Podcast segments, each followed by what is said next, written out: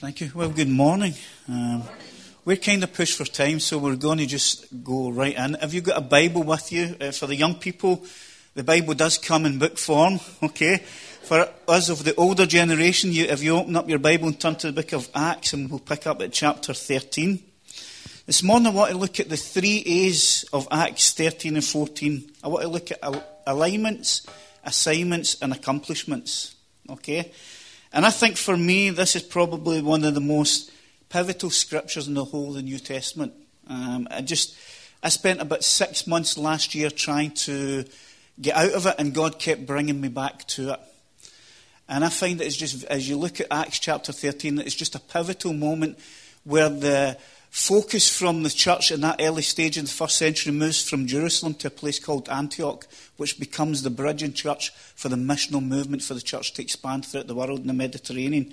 And in Acts 13 it says this In the church at Antioch there were prophets and teachers.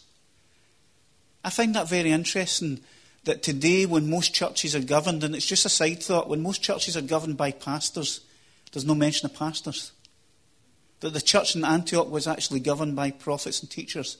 And then it goes on to list some of these prophets and teachers. Says Barnabas, uh, Simeon, Niger of Lucius, Manaen, who was brought up with Herod the Tetrarch, and almost as an afterthought, and Saul. And then it goes on to say in verse 2 And while they were worshipping the Lord and fasting, the Holy Spirit said, Set apart for me Barnabas and Saul for the work to which I have called them. And then the Bible goes on to say that after they'd worshipped some more and fasted some more, they laid hands upon them, prayed for them, and then sent them on their way. And here's the thing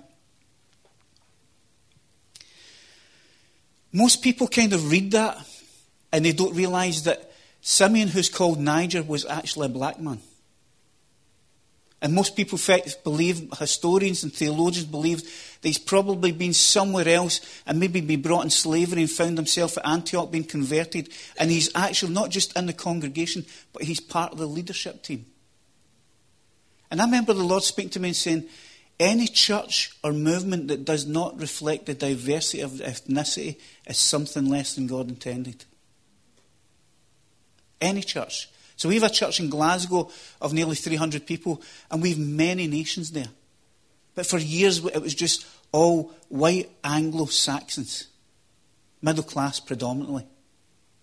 And then God began to bring in people from Asia, from America, from different nations, eh, from Asia and, and from Pakistan and India and, and various places, and Afro Caribbeans. And now we have a mixture. And when you look at Revelation chapter 9, verse 7, John says this when he's talking about the revelation says, And then I saw before me a throne, and there was people from every tribe, people, and language and nation before the throne and worship and unison to the Lamb.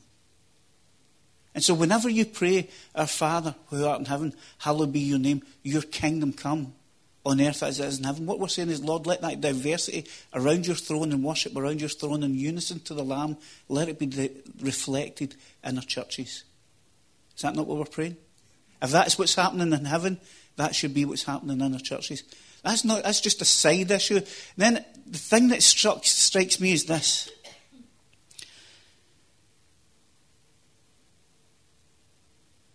While they were worshipping the Lord and fasting, the Holy Spirit says, Set apart for me Barnabas, and Saul. And here's the thing your alignments in life, and what I mean is the people that God connects you with relationally, are more important than your assignment, than what you're called to do. So the first thing that God does is He connects Barnabas with Paul. There's a relational connection. God says, Set apart for me Barnabas and Paul. And here's the thing many people think that they've been set aside by God rather than set apart for God. You ever been in a season of transition? I like to call it the corridor of transition. So behind you, the door is closed. And you know you can't go back. But before you, nothing is yet manifested. And you're in this corridor of transition. And in that corridor of transition where the past is no longer available, it's not an option to you any longer, but yet the future is not open to you, you're tempted to think that God is setting you aside rather than God setting you apart.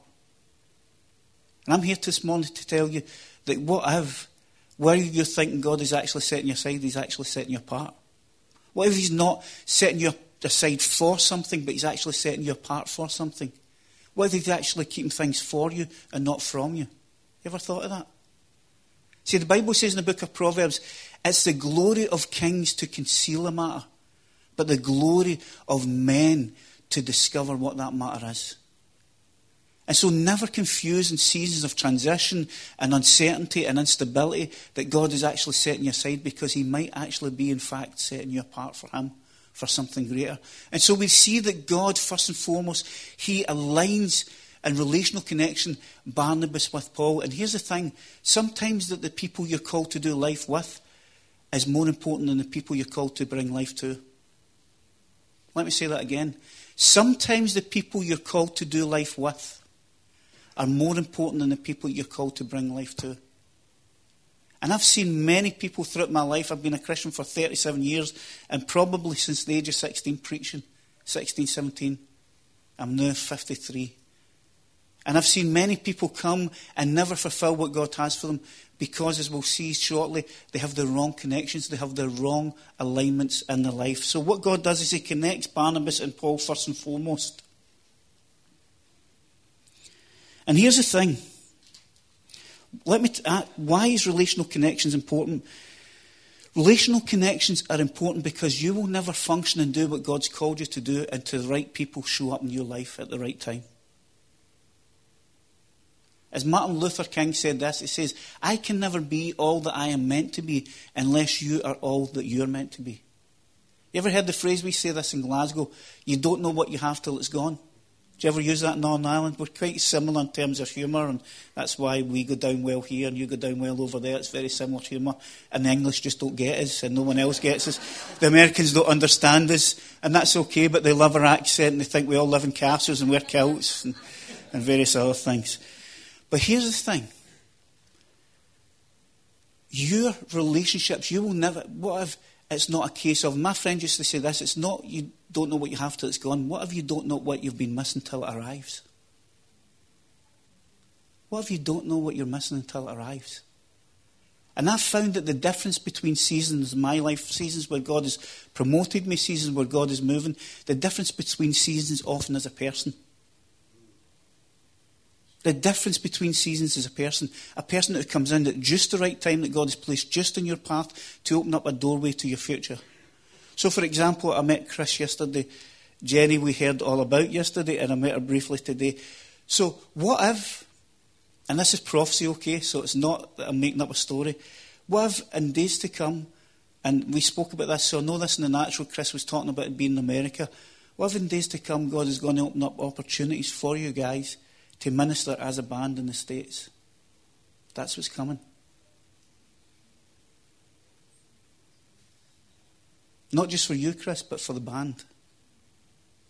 And what if, Jenny, the brokenness that you've experienced in your past is like the woman who came with alabaster and with the perfume and broke it at Jesus' feet? And the Bible says when she broke it and she brought that brokenness and that place of depth, that the fragrance filled the house.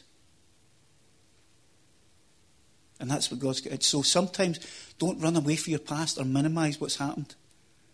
God is using you. Nothing's ever wasted, even the pain and the problems. Nothing's ever wasted if you will pour it fresh upon Jesus' feet. It will minister to others. And that is why your voice ministers to others. Is that right? Absolutely, that's right. So that's, that's your band is going to go different places, folks. And you need to be aware of that. You need to be comfortable in releasing them to various festivals and various other things that God and opportunities that God will bring. And so that's why the difference in seasons as a person, someone who can open the door. So when Paul, uh, when he was Saul and then became a born again Christian or became a Christian, the whole church didn't want to know him. They were still scared of him. And God brought just the right person at the right time, Barnabas, to open up the door to the church for fellowship so that they would welcome Paul. And so, first and foremost, your alignments in life, the people that God connects you with relationally, are important because sometimes you will never be able to do and function in what God's called you to do until they show up. Here's the second thing alignments in life are important because the quality of your life is largely dependent on the health of your relationships. You show me some, someone or some family or some individual who is really struggling with a lot of things and if you boil all back down, bring all back down, you find that most of the problems they have are their interpersonal relationships. And their quality of life suffers. And the reason why it's important for you to have the right people in your life is because the quality of your life is largely dependent on your relationships. You ever found that? You come in very happy, and your wife, your husband have had a bad day, and before you know it, you come under that kind of spirit. You've been there? Is it just my household sometimes? You're very sanctified here. very holy. But here's the thing we have the wrong people too close and the right people too far away. That's why it's important to have the right relationships in your life. You need to have the right people. Because not everybody's going to take you to where you need to go to. I remember years ago I worked for the job centre for my sons, and I was a visiting officer, so I visited most of the inner housing schemes of Glasgow, on the south side of Glasgow.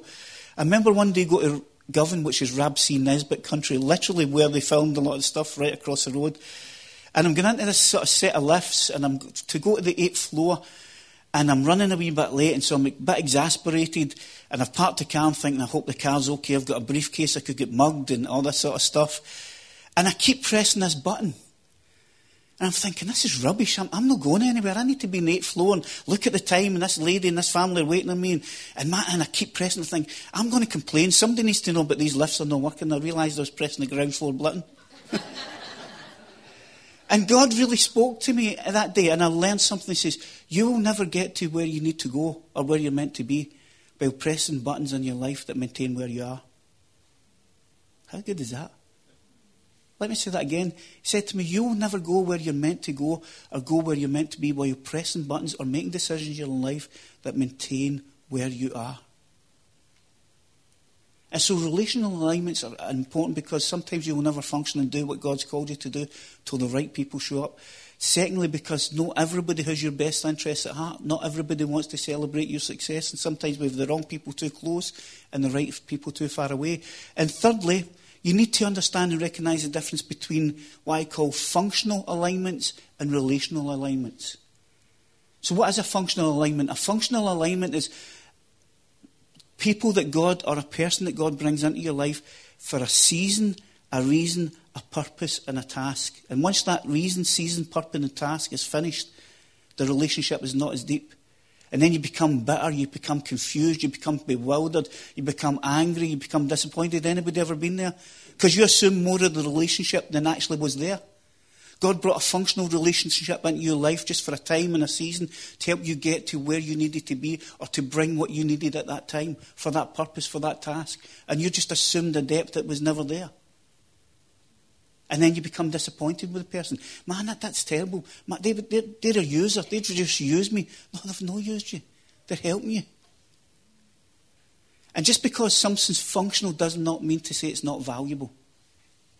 I have many functional relationships in my life. When I worked in a secure unit for kids ages 12 to 18, boys and girls, I could tell you the stories that would make you weep.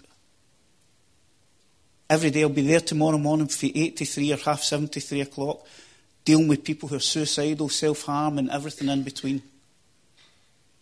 And the thing is, I've worked colleagues that I have functional relationships with, but I don't have friendships with.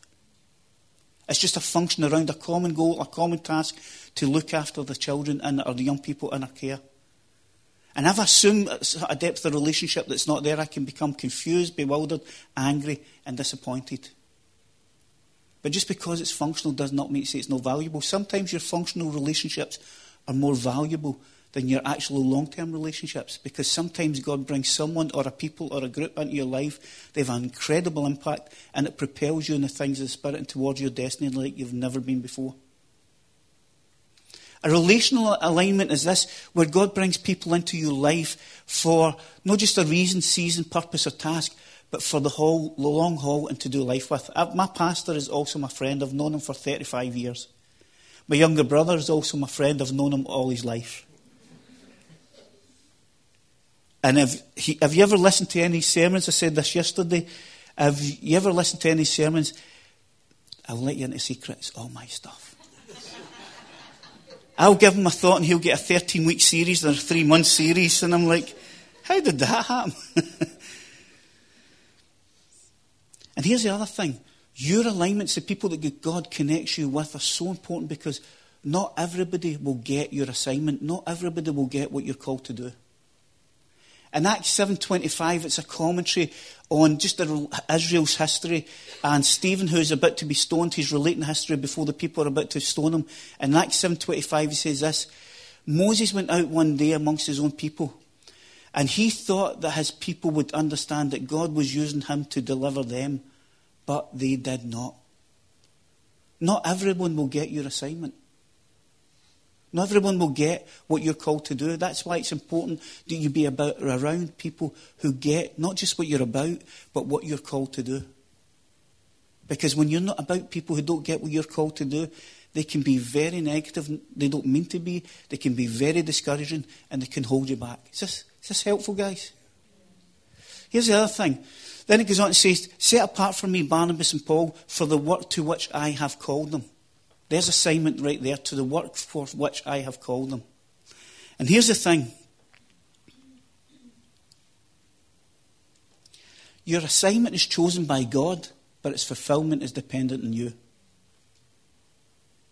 You don't choose your assignment, your purpose, your destiny in life. God chooses that for you.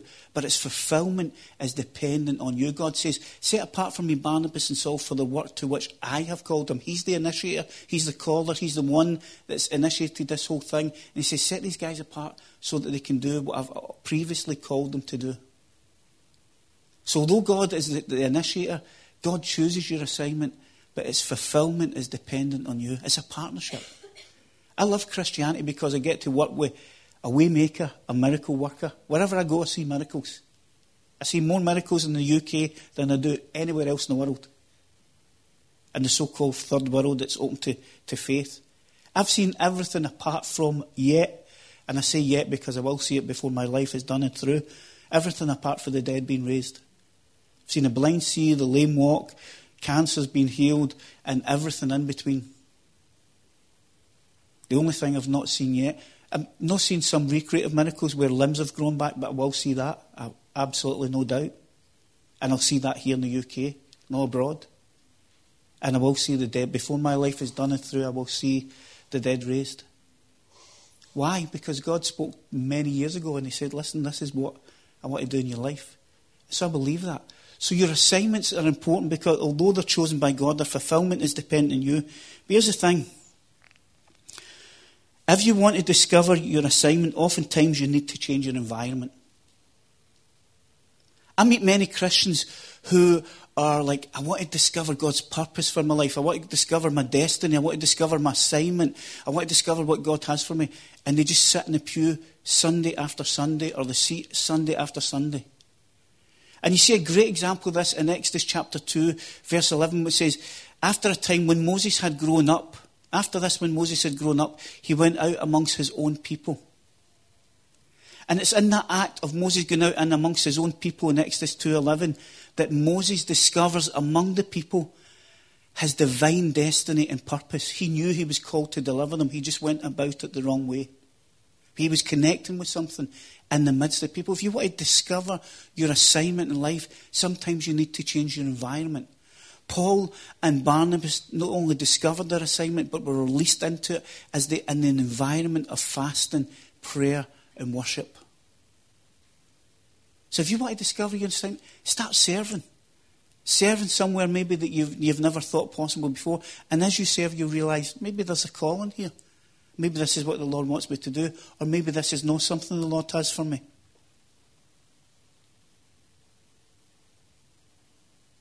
Here's the other thing you need to realize that sometimes you need to find your tribe and people before you can find your assignment. I meet many people who are, who are looking for their destiny and their purpose in life, and they're with the wrong group. Do you know what I feel sorry for? And I said this to a pastor because his daughter's going through the same thing. She's a young lady, 24, 25. I'm a, sort of like she calls me Uncle McFlurry because when she was about three or four, I took her to McDonald's and bought her a McFlurry, so I'm her Uncle McFlurry. But I feel sorry for young ladies in the church because there's f- four times as much young ladies as there is men. And so, guys, if I can be honest, even the ugly guys can get a drop dead gorgeous babe. Because there's a big pool. And many young Christian ladies struggle because they want to be married, they want to have a family, but when they look at the pool in their church, there's not a lot of fish to fish from. And rather than fishing for men, they're fishing for men. And the thing is, it's like that. And so sometimes we say to people, well, listen, this church is only a church of 60 or 80. Why don't you go somewhere where there's big Christian events and there's going to be more men? See, I'd rather encourage them to go to Christian events and find a good Christian man than go to the pub or the dancing or secular society and find somebody that's not of God and is not a Christian. And they end up married and it just doesn't work out. I've seen that happen time and time and time again. So, in order sometimes to discover your assignment, sometimes you need to find your people and your tribe first, like Moses. After this, after he was brought up 40 years in palatial, the, the comfort of kings, the Pharaoh of Egypt, he goes out amongst his own people. And he discovers his tribe, he discovers his people, and he discovers his purpose. And here's the thing though there's three things that you find. Sometimes you need to realize that just because, you, because you're called doesn't mean to say you're commissioned. You could be sitting here today and you know that God's got a call in your life. The call of God is resting in your life. But just because you're called does not mean to say you're commissioned. In Acts 13, Paul and Barnabas had been called previously. But here's the commissioning. And what has happened is a convergence of timing and calling. And when there's a convergence of the perfect timing with your calling, it leads to your commissioning. And the church does many people a disservice when we release people who are called too early into their commissioning. We commission them too early and release them. And what happens is eventually, because they can't, don't have the character to sustain it. See, gifting will open the room for you. Character will keep you in the room. And sometimes we recognize a calling of God in people and say, they're really called. There's real, a real anointing in that person's life, or that young lady, or that young man, or that man, or that lady's life. And we release them, think we need to commission them. You need to wait in God's perfect timing. Here's the other thing.